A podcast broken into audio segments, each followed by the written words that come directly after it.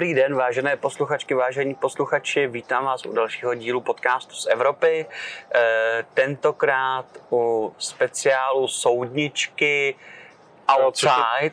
Což je takový jako speciál, protože děláme už soudničky skoro výlučně, že? Ano, je to, je, je to taková výjimka z výjimky a... E, My vás tak zdravíme teda, jako že koukáme na fakultu. Koukáme na fakultu, jsme právě to je to právě speciál soudniček, ne speciál soudnička, speciál soudniček, protože nenatáčíme ve studiu na fakultě, ale natáčíme teďka e, na Stalinu pod metronomem, koukáme tady výhledem na fakultu, e, objednali jsme si k tomu letní pivo a cider a řekli jsme si, že tenhle díl bude prostě celý takový letní venku, veď Michale? Jo, nějaký jako lehký téma, e, těšíme se na začátek semestru, těšíme se na všechny, jak se zase budeme potkávat a do toho si budeme povídat o evropském právu. Přesně tak. Michal má na sobě úplně krásnou havajskou košli, to vám prozradím tady, bohužel nemáte vizuál. A uh, uděláme fotečku. Máme, máme tady krásný výhled. A přitom samozřejmě co jiného, než u piva, probírat evropské právo. Takže, uh, Michale, já jsem dneska v roli moderátora, ty jsi v roli toho chytřejšího. Co jsi pro nás připravil?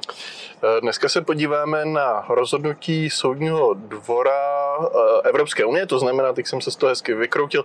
Budeme se dívat na rozhodnutí tribunálu, eh, vracíme se trošku teda k začátku. Tak na co jiného u soudniček bychom se měli koukat, než na rozhodnutí soudního dvora Evropské unie. Pozor, ale je soudní dvůr a soudní dvůr Evropské unie, že? Soudní dvůr Evropské unie je orgán Evropské unie, zatímco soudní dvůr je soudního dvora je institu- soudní instituce a druhou soudní institucí je teda tribunál. A ty teda máš tribunál. Já mám teda tribunál. Okay.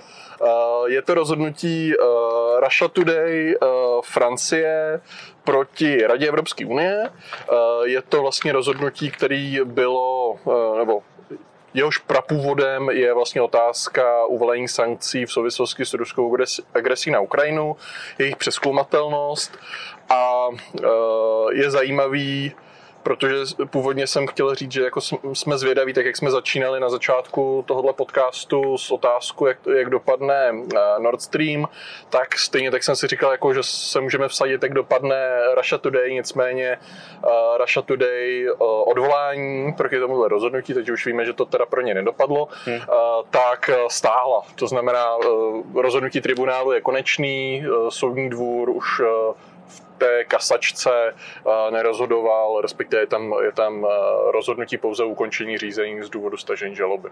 Okay. A o čem to, o čem, co je teda skutkový stav, o čem, o čem to je? Tak. Protože Russia Today trošku značí tomu, že to bude jako pikantnější téma. Tak přesně tak, je to takový jako lehký, lehký téma, uh, letní, kdy uh, samozřejmě všichni víme, že v březnu uh, 2022 uh, ruská armáda vstoupila na území Ukrajiny, nejdřív teda do těch samozvaných eh, republik a následně potom přímo i na území eh, ukrajinské, s tím, že teda tam probíhala ta eh, policejní akce, jak, jak, jak to teda bylo označeno. A v souvislosti s tím jedna věc, která jako úplně nebyla očekávaná a tady jako doporučuji třeba se ještě vrátit k podcastu, který jsme natáčeli s panem docentem Svobodou, tak jako nebyl úplně očekávaný, že Evropská unie bude reagovat rychle. Protože Evropská unie a Evropské instituce většinou jako nefungují rychle, nicméně hned druhý den. Jsou trošku zkostnatělý můžeme říct až tak. No hlavně jako musíš tam najít ten koncesus mezi no, těmi členskými no, státama.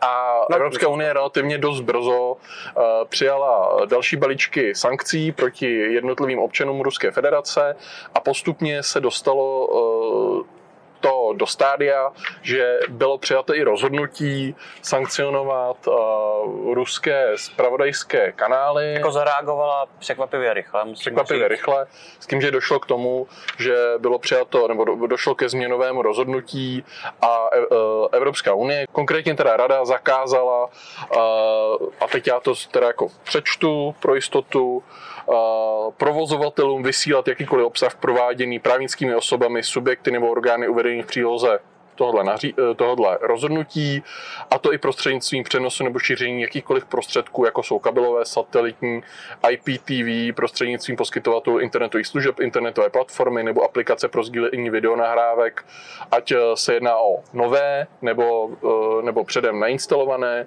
nebo umožnění jejich vysílání, případně nějakým způsobem k téhle činnosti přispívá. Jasně, převedeno do lidské řeči prostě zakázala šíření dezinformací těma těma jako dostupnýma médiama. Tak. A samozřejmě slovy zase některých jiných e, zavedla cenzuru to, tohleto rozhodnutí, eh, konkrétně v případě Francie, eh, tak se opírá o několik žalobních důvodů, protože my samozřejmě, když máme žalobu na neplatnost aktu Evropské unie, v tomto případě rozhodnutí, tak se díváme na článek 263 smlouvy o fungování Evropské unie a my vedle toho, že samozřejmě každý, když se jako dívá na ten článek, ho první napadne jako plauman, privilegovaný, neprivilegovaný, kvazi privilegovaný žalobci, ale samozřejmě, když žalujeme, tak my musíme mít i nějaký žalobní důvod. V tomto případě ty jsou vypočteny v tom druhém odstavci, kdy se jedná, že soudní dvůr rozhoduje o žalobě z důvodu nedostatku příslušnosti, z důvodu porušení podstatných formálních náležitostí pro porušení smluv nebo jakéhokoliv právního předpisu týkajícího se jejich provádění anebo pro zneužití pravomoci. To znamená, my potřebujeme najít nějaký žalobní důvod, z jakého důvodu prostě nějaký akt Evropské unie je neplatný. V tomhle tom případě... To proč? To proč, přesně tak. E, jako nemůžeme se prostě rozhodnout. Jen říct, tak, jasně. Nelíbí se mi to, chci to žalovat. Jirnix, jasně. Tak. A v tomhle tom případě teda Russia Today, respektive právní zástupci, přichází s dvoma žalobníma důvodama. První žalobní důvod je e, nedostatek pravomoci a druhý žalobní důvod je rozpor s listinou základních práv Evropské unie, to znamená ten základní lidskoprávní dokument. Russia Today, jenom abychom si to nějak zařadili, je právnická osoba, která vysílá, je to spravodajský kanál, který vysílá ve Francii, je uh, usídlen ve Francii a jejím jediným uh, akcionářem je Združení uh, Ano TV Novosti, což je, což je vlastně autonomní neziskové združení Ruské federace bez základního kapitálu se sídlem v Moskvě a které je teda prominentní sto... dezinformační, prostě, nebo prominentní je to prostě... ruská propagandistická propagandistické tak. médium prostě. S tím, s tím, že teda jedna věc je, kdo vlastní uh, Russia Today France a druhá věc je, jak je financována, s tím, že Russia Today France je teda financována skrze TV Novosti, která je financována z ruského státního rozpočtu. Přesně, no, takže prostě je to hlásná trouba Kremlu. No, Samozřejmě tohle to se jako můžeme říct politicky, na druhou stranu my se na to chceme podívat trošku právně. Jasně. První argument, se kterým právní zástupci přišli, byla otázka, jestli vůbec rada má pravomoc přijímat takové akty, protože uh, Russia Today argumentoval tím, že v podstatě je to francouzská společnost, jsme na francouzském mediálním trhu a uh, to znamená, pokud, nedochází, pokud dochází k porušování nějakých právních norem, tak by to měl řešit v podstatě příslušný orgán Francouzské republiky, aby, to, aby posoudil, jestli třeba to vysílání je nevyrovnané, jestli tam dochází k nějakým zkreslením, jestli, jestli tam dochází k nějaké uh, propagandistické práci. To znamená, neměla by to v podstatě rozhodovat Evropská unie, ale měl by to rozhodovat ten vnitrostátní orgán. Protože my si samozřejmě... Který je nejblíž jakoby... No a který taky vydal to povolení. Vlastně. osobě, jasně. Takže, takže to bylo vlastně jako první věc a navíc teda argumentoval, že za, do, za dobu, kdy Russia Today funguje ve Francii, tak nikdy nebylo, nedošlo k nějakému omezení jejich oprávnění a nikdy nebylo seznáno, že došlo k nějakému porušení právních předpisů Francie.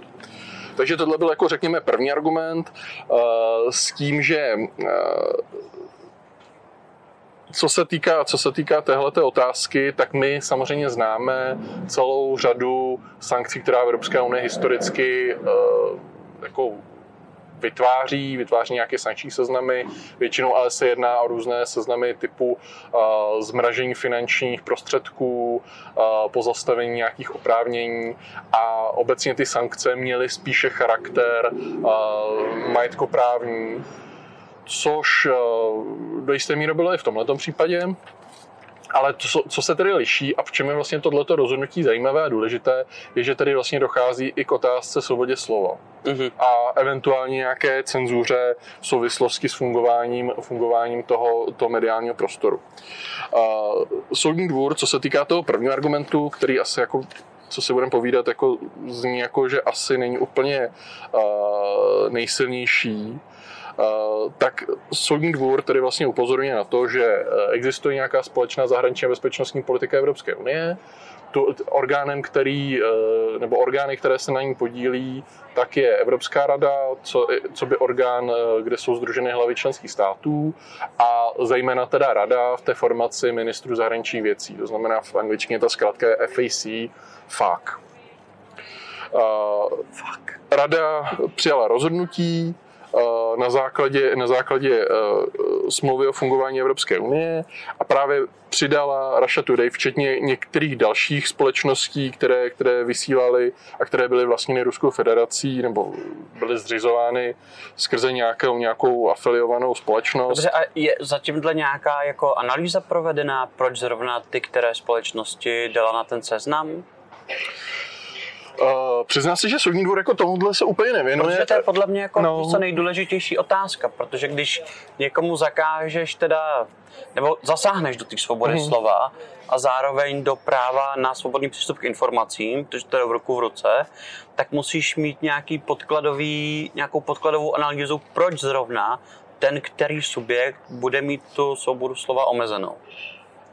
Uh, jo, my se k té svobodě slova možná dostaneme u toho druhého žalobního důvodu. Teď ještě se vlastně bavíme vůbec o té působnosti. do kapsičky a Schovej si do kapsičky a pak si vyndej uh, jako svého miláška. Uh, každopádně uh, soudní dvůr u téhle věci prostě říká, hele, kde by to měly rozhodovat ty jednotlivé orgány tak těch členských států. těch členských států, tak každý to bude posuzovat jinak. No, ty procesní pravidla jsou různý, to znamená, nebyl tam... Jde to by proti ta, zájmu Evropské unie. Vůbec, nebyl by jo? tam jednotný postup Přesně. a zejména by nebylo možné jako vytvořit nějakou rychlou reakci, která tady je vlastně vyžadována z důvodu toho, Plošně. že, že jednak společná zahraniční bezpečnostní politika má přispívat v podstatě realizaci udržování míru, udržování bezpečnosti v Evropě.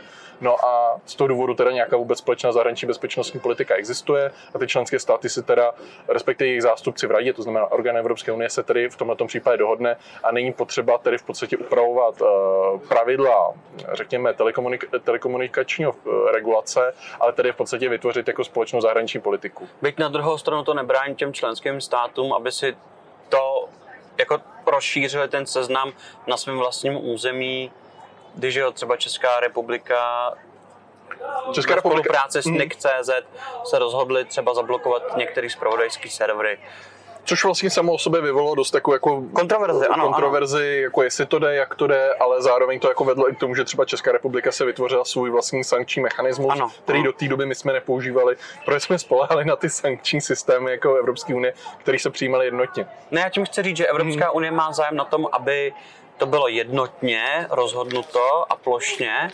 Na druhou stranu to nebrání členským státům, aby to rozšířili. Tak. Jako.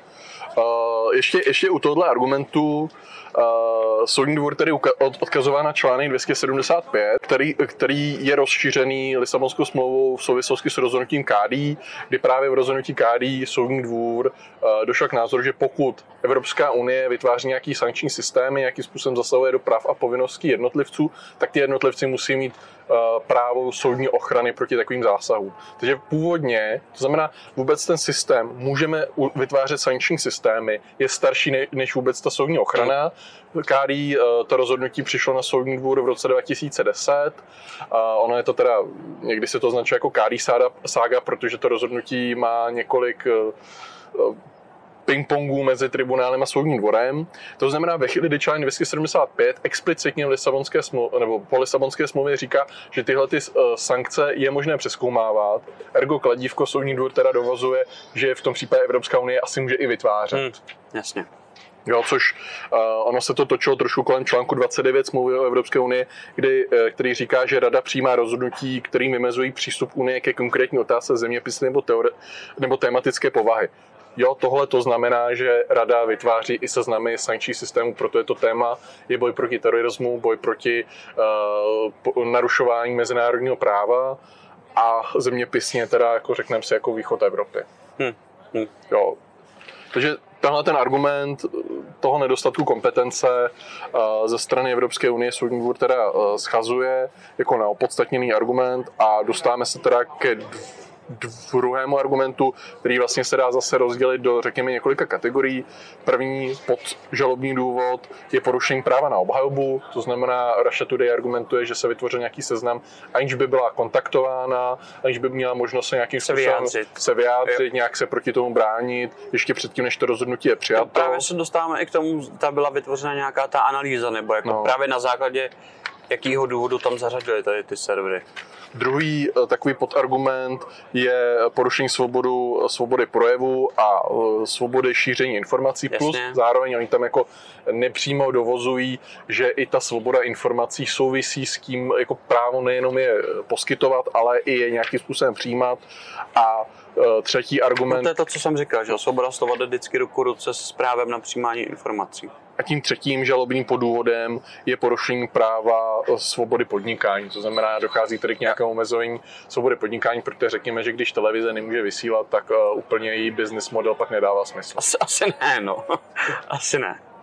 Tak já se napiju. Na zdarově. Co se týká toho prvního argumentu, to znamená té, té možnosti uh, porušení práva na obhajobu, tak eh, v téhle té věci soudní dvůr eh, nebo obecně v celém tom rozhodnutí a někdy se objevuje ta, eh, ta kritika právě tohohle rozhodnutí, že soudní dvůr, respektive tribunál, akceptoval ty argumenty rady poměrně, poměrně bez, jako bezkonfliktně, nebo bezkonfliktně, vychází poměrně jako velmi vstříc jako těm argumentům ze strany rady. A rada samozřejmě nějakým způsobem jako argumentuje poměrně dost obšírně, na což třeba to Russia, Russia Today jako upozorňuje, že v podstatě v rámci té repliky a dupliky na, na její žalobu, tak v podstatě ta argumentace je mnohem širší než to, co je uvedeno v těch jednotlivých rozhodnutí. Jako součástí toho rozhodnutí není vlastně proč zrovna tohle, tyhle ty konkrétní subjekty jsou na tom sankčním seznamu a proč někdo jiný není a proč někdo jiný naopak zase je. To znamená, tohle je jako jeden z argumentů, který je poměrně jako kritický. Rada tohle to potom nějakým způsobem jako argumentuje v rámci té žaloby, hmm. nicméně Rašetudy argumentuje, že by bylo asi docela dobré tyhle ty věci mít vymezené eh, jasně už dopředu, zároveň eh, rozhodnutí... S tím, s tím souhlasím asi. No, ale eh, soudní dvůr tedy vlastně akceptuje ten argument ze strany rady, že jestli má mít ten sankční systém jako nějaký smysl, no tak musí zároveň jako být, eh, řekněme, překvapivý. To znamená, jako není možné se na tu sankci jako připravit, jestli vytvořím jako rychlou jako SROčku, kterým jako převedu některá práva v podstatě takhle, takhle jako přes ty shell companies. Ne, jako to jako chápu, díhat, ale nějakou podkladovou analýzu k tomu, proč zrovna ten který subjekt bys asi mít měl? Jako nepochybuju o tom, že rada ho měla. Mm-hmm. Ale ex post by měl být podle mě zveřejněný, aby ty subjekty věděli proč.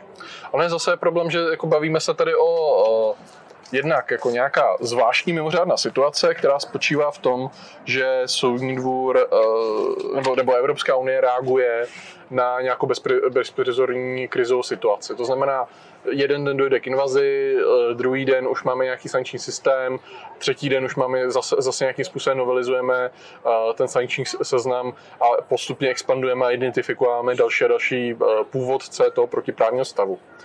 A v tu chvíli úplně se jednoduše může stát, že tam prostě skončí někdo, i kdo je jako na tom seznamu navíc. Hmm. Můj kamarád, který je teda Čech a má ukrajinské jméno, tak mi říkal, že se dostal do, do problémů, když byl ve státech, tak ho nechtěli pustit, protože s chodou okolností má nějakého ruského jmenovce, který dělá v ruské, ruské centrální hmm. bance. Takže, takže jako měl, měl třeba problém převádět peníze uh, jako jenom díky svému jménu.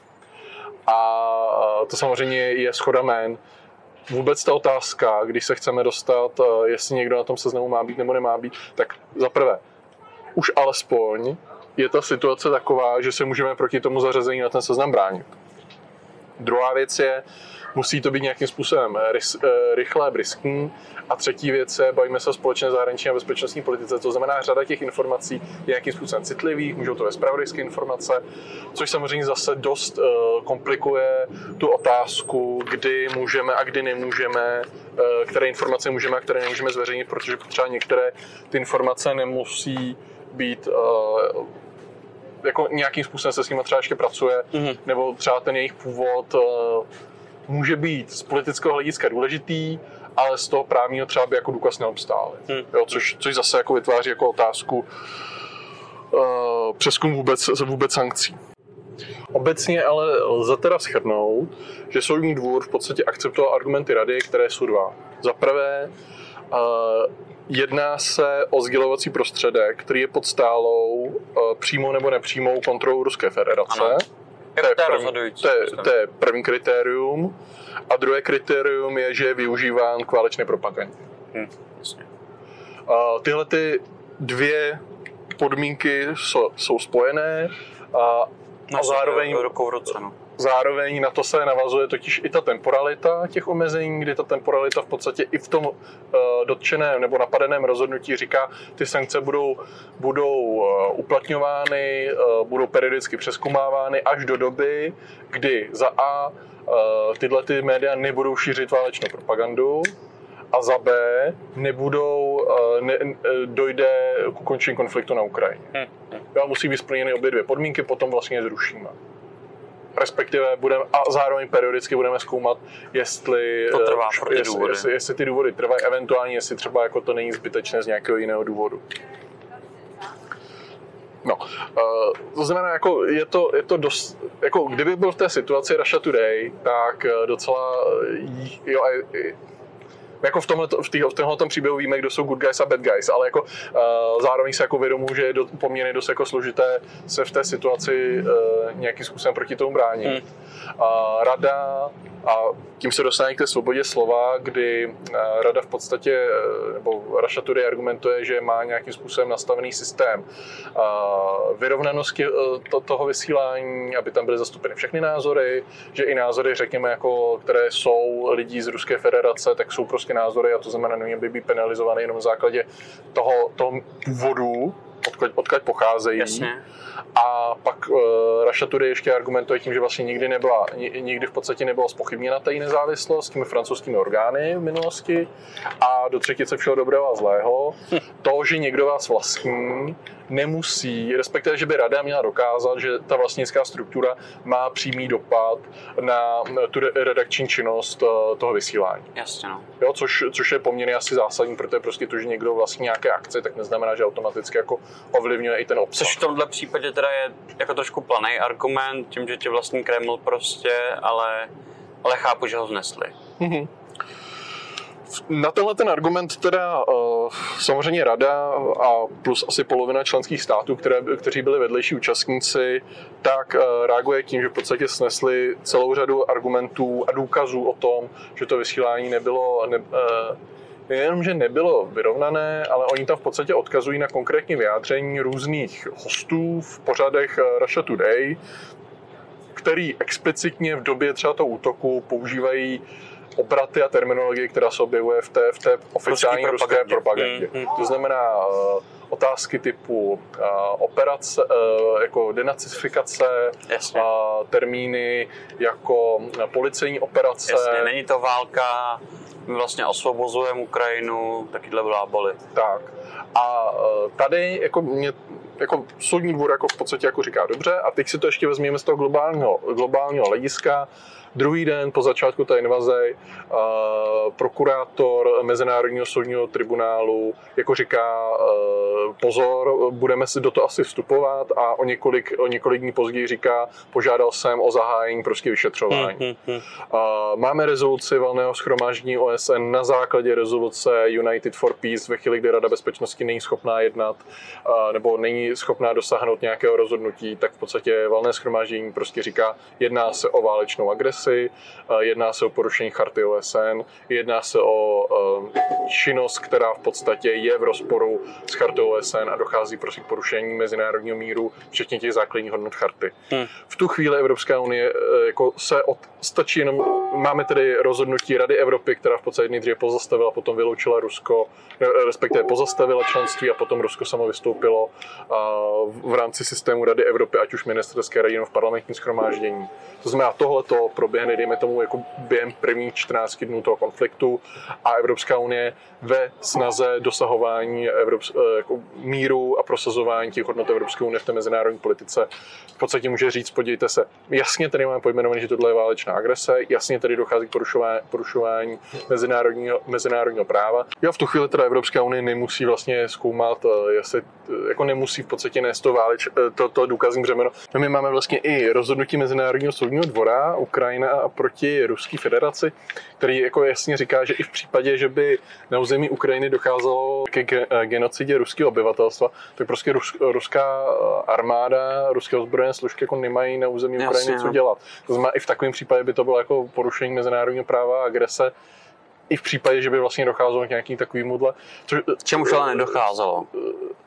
Což, což jako už, už jenom jako jasně říká, že vlastně rada v tu chvíli nemusí úplně argumentovat a nemusí jako dokazovat uh, to, yes. či ono. Prostě jako ve chvíli, kdy někdo to bude nazývat jako jinak než, než uh, ruská agrese nebo nějakým způsobem hmm. to prostě hmm. bude uh, bagatelizovat, bude to označovat za policejní akci, bude to uh, komentovat jako nějakou vyprovokovanou akci, za kterou se vlastně Ukrajina jako může sama, no tak v tom případě jako jasně říká, respektive také neakceptuje ty právní názory a ty právní stanoviska, a už teda politický jako případ to hlavně jako a nebo, prostě. nebo v případě těch rozhodnutí so, uh, Mezinárodního soudního dvora plus teda jako těch... No, takže tohle to uh, v podstatě dost jednodušuje tu, tu argumentační linii rady, uh, protože ona se vlastně potom může podívat na to konkrétní obsah toho vysílání a ve chvíli, kdy tady se nebavíme o nějakém jako vyrovnanosti nebo nevyrovnanosti, ale uh, dochází v podstatě zamezení nějaký válečný propagandy. Což ale musela udělat jako před tím zákazem. Já nevěřím tomu, že by jen tak řekla, OK, Russia Today, všichni víme, že Russia Today je hlásná trouba mm-hmm. Kremlu prostě. Ale nevěřím tomu, že by prostě aspoň neřekla rada nebo si neudělala analýzu, který by bylo napsaný OK, hnedka po vypuknutí válečného konfliktu Ruska, prostě Russia Today napsal, že to je denacifikace, nazdar, jdete na ban, jako. Víš co, já si fakt myslím, že prostě něco tomu muselo předcházet, to není možné. Tak jako, nelajstnul by se to někdo. Jako jasně, shodli se na tom státy v radě. Ale víš co, tohle to je prostě ta věc, že my si, nebo, nebo jako myslím, nebo myslím si, že ta současná společnost extrémně jako uh, a teď jako pojďme vymyslet správné jako latinské počeštěné slovíčko jako uh, juridifikovaná nebo jako správničená že prostě my na to koukáme hrozně právnické. Ale, prostě, ale jako prostě vezmi si, seš ve válce, nebo jsi v nějakém ozbrojeném konfliktu a v tu chvíli prostě musíš vládnout. No ale a... já na to nekoukám právnicky, to není, to není tak, že bych na to koukal právnicky, Michal, to je jako čistě lidský pohled, že když chceš prostě jako zakázat nějaký, jasně, to, že jsi ve válce, tam hraje roli. Hmm. A zrovna u Russia Today si myslím, že to je úplně jasný prostě. Že jako bez toho, aniž bych se dělal nějakou hlubokou analýzu, tak ti můžu říct, že Russia Today je hlásná trouba Kremlu, prostě nazdar zákaz. Jako. Ale jo. u ostatních subjektů, třeba který nejsou tak jako zřetelní, si myslím, že prostě jasně, že tomu musí něco předcházet. Že jo? Když si třeba vezmeš, když si třeba vezmeš jako druhou světovou válku, tak taky prostě uh, uh, berlínský Zeitung prostě nešel v Londýně se zeptat Churchilla jako, no jak, co, co, co říkáte jako na uh, válku o Británii. A, prostě v tu chvíli jako jedna strana, druhá strana, mezi tím je to nějakým způsobem jako uh, korigovaný a teď samozřejmě jako se na to díváme dneska už tím lidskoprávním pohledem, že ta svoboda slova je jako širší, že asi se nedají dělat věci jako za druhé světové války. Zároveň soudní dvůr tady upozorňuje na to, že bylo omezeno v podstatě jako vysílání, nicméně nebyla omezena přímo ta novinářská činnost. To znamená pořád uh, redaktoři uh, Russia Today můžou dělat rozhovory, můžou dělat nějaká šetření, můžou prostě psát písemné články, ale tady v podstatě se rozlišuje ten, ten psaný text a ten audiovizuální, který eh, podle rady a podle soudního dvora má jako mnohem větší dopad na to, hmm. na to svoje obecenstvo. Eh, na to teda Russia Today argumentoval tím, že když chtěli na tiskovku Evropské komisi, tak eh, bylo řečeno, že jejich akreditace sice je platná podle francouzského práva, ale že je tam nepustí což eh, teda ale soudní dvůr jako uzavírá tím, že to jako není důkaz, to je prostě ojedinělá situace, která, na, kterou byla, Excess, eh, na jako. kterou je navíc podaná žaloba a, a ta žaloba se nějak rozhodne. Nicméně jako tohle to není obsahem toho konkrétního uh, rozhodnutí a tím pádem to teda jako nemůže být argument, že to je vlastně jako úplně jako rdousí hmm. tu podstatu práva na svobodu slova. Jasně, no. Tam jde o ten rdousící efekt, to je pravda, že no. často posuzuje. My když teda omezujeme Zde, vlastně základní práva, tohle je zase jako dobrý si zopakovat, tak vždycky jako řešíme uh, řekněme čtyři věci. První z nich je, jestli je to na základě zákona, v tomhle případě teda rozhodnutí. Eh, v případě Evropské unie teda zkoumáme, jestli na to je právní základ, což vlastně u, to, u té svobody slova nebo jako podle tribunálu je, do té doby ale na to nebyla jako judikatura. Druhá podmínka je, že, to, že tady sledujeme nějaký legitimní účel. V tomto případě teda se snažíme jako omezit Cíl. tu relativizaci, relativizaci útoku na Ukrajinu ze strany a, a nějaký tlumení válečné propagandy ze strany e, Ruské federace nebo domělý propagandy podle Russia Today. Třetí věc, musí tam, nesmí to zasovat do té podstaty toho práva, a pak samozřejmě tam musí být přiměřenost toho zásahu. Jasně. Proporcionalita v užším smyslu. Tak.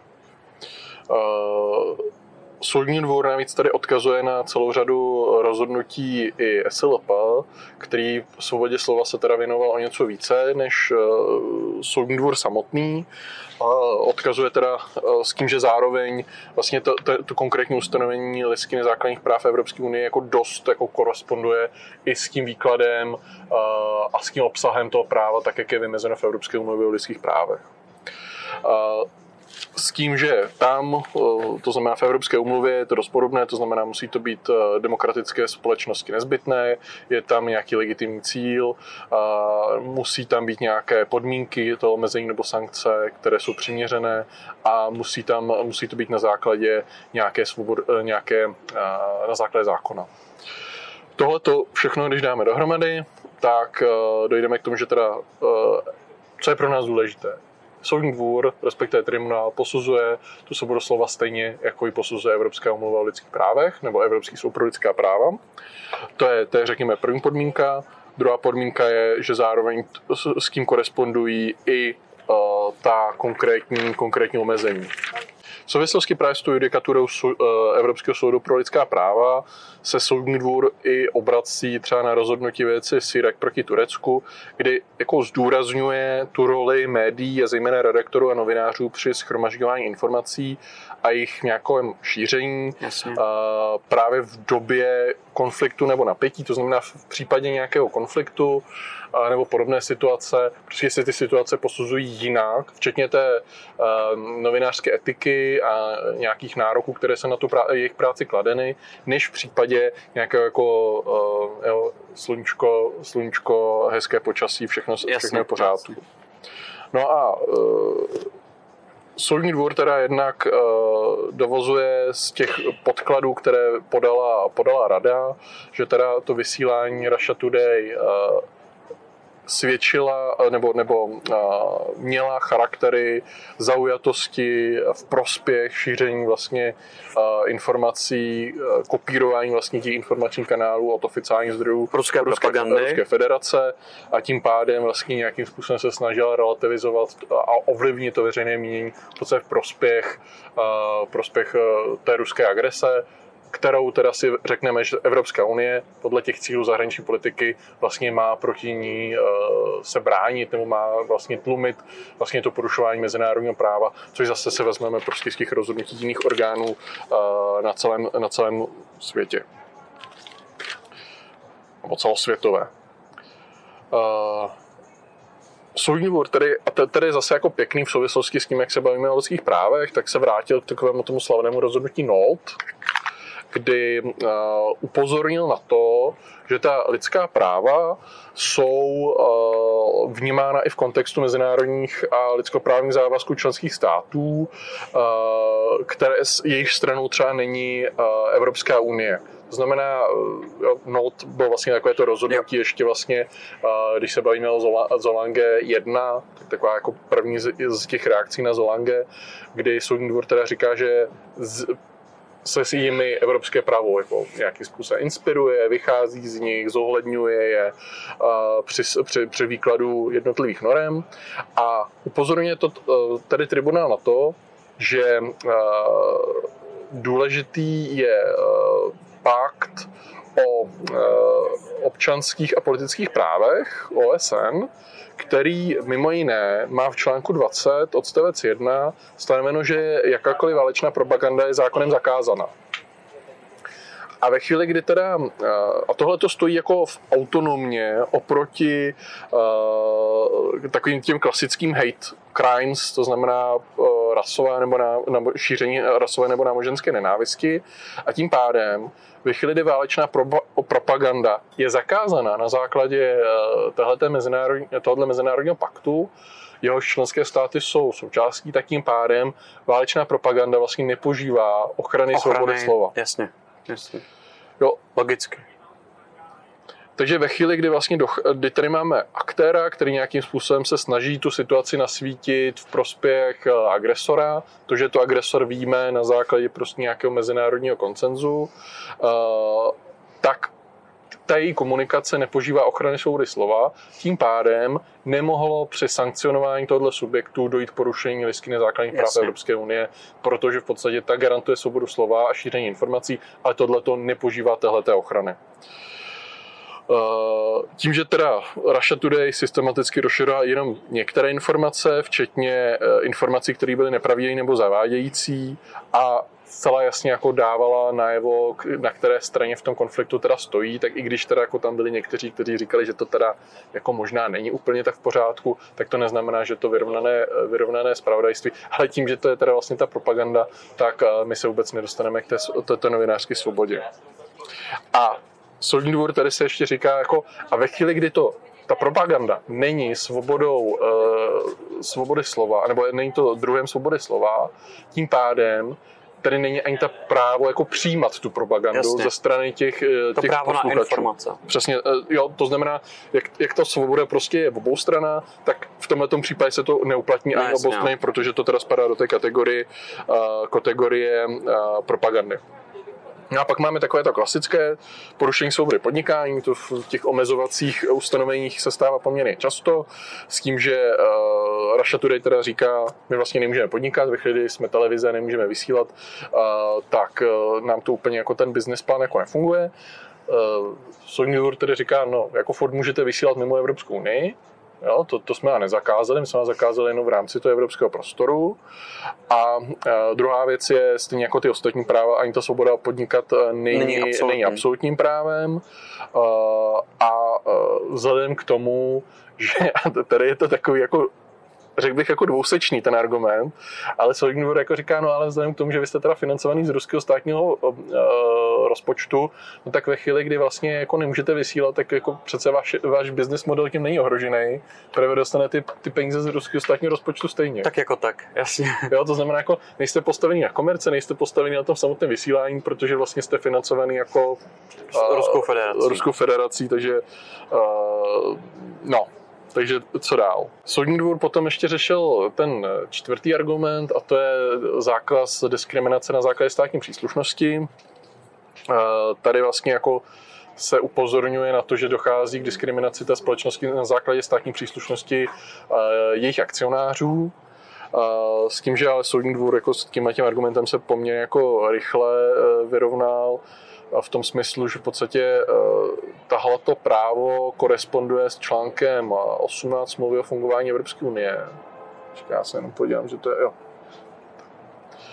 který v podstatě říká, že nesmí být, ta diskriminace nesmí být, aby se zacházelo vlastně různě s dvěmi osobami ve stejné situaci, ale tady je poměrně zajímavé, nebo jako mě pobavil ten argument, protože soudní nebo tribunál říká, no ale vy jste, vy jste neosvědčili, že tady je někdo jiný ve stejné situaci jako vy. Jasně. Jo, to znamená, nemůžeme s váma zacházet, zacházet odlišně, když jako nikdo jiný tady jako ve stejné situaci není. Takže vlastně není, ne... není tady někdo jiný, kdo dělá ruskou propagandu, jasně. Jo. A komu jsme to nezakázali, protože není z Ruska. Tak. Jo. No, takže soudní dvůr teda dochází k tomu, že žaloba se zamítá, Russia Today ponese vlastní náklady řízení a stejně tak členské státy a orgány Evropské unie, které vystupovaly jako vedlejší účastníci. No tak eh, s tímto rozhodnutím jako nejde nesouhlasit. No. To jsi říkal, že se pohádáme. A nic. A nic, no. Já s tím souhlasím, s tou argumentací. Jako myslím si, že tohle rozhodnutí je zajímavý z toho důvodu, protože poprvé došlo k tomu, že byla uložena sankce, která vlastně nemá ten ten charakter toho majetkového práva. Svoboda podnikat, omezení nakládání s finančními prostředky. To byly takový, takový ty klasické sankce, které už se dostáváme trošku jako na jinou úroveň uh, typu sankcí a přece jenom jako asi je to trošku citlivější. A někteří komentátoři jako říkají, že soudní dvůr, uh, respektive tribunál možná na ty argumenty slyšel poměrně až moc, což samozřejmě je dáno tím, že ty sankce jsou přijímány v nějakém jako hmm. rychlém sledu, je krizová situace, je potřeba nějak jako rychle reagovat, to znamená ten due process, ten, ten spravedlivý proces není úplně e, dodržen tak, jak by si to judikatura jako vyžadovala. Soudní dvůr v podstatě to jako akceptuje. Protože je to výjimečný stav prostě. Je to nějaká výjimečná situace. Na druhou stranu asi si dokážu představit jako, nebo nějaký modely, kdy to může být skutečně společnost nějakého třeba jiného státu, která prostě jenom na základě toho, že, to, že z toho státu, nebo protože nějaká část jejich akcionářů jsou určité osoby, které se třeba podílejí na nějakých nepravostech, tak uh, bude sankcionována ze strany Evropské unie a potom ta situace skutečně asi bude dost komplikovaná, zejména když je nějakým způsobem takhle jako, uh, jako jednostranně jako zacílena. Na druhou stranu, a ten soudní dvůr to jako říká taky, když Vladimír Putin nebo tiskový mluvčí z Kremlu prostě mluví o Russia Today, tak mluví jako o svých, uh, svých televizích, hmm. Hmm. o uh, jedou jako na návštěvu ke, do svých jako pořadů a tak. To znamená, je tam jasná ta vazba.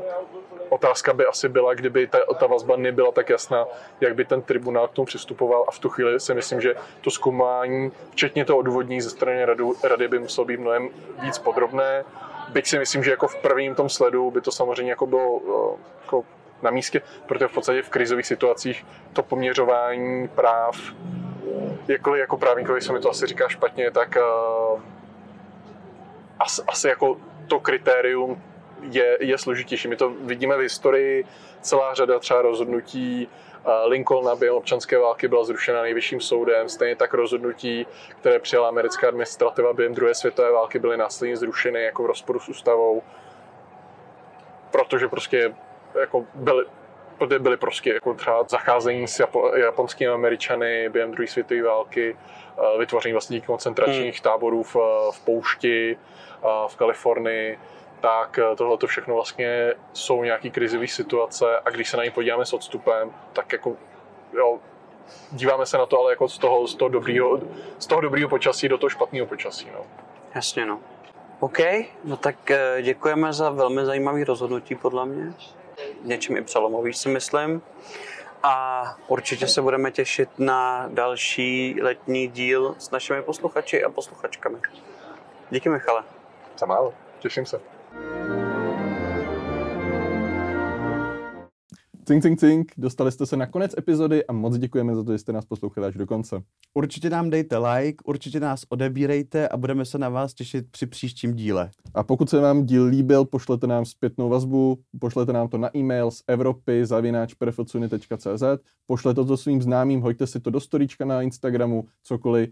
Budeme za to moc rádi, jak se to dostane co k největšímu množství lidí, které by to mohlo zajímat. Děkujeme, mějte se hezky.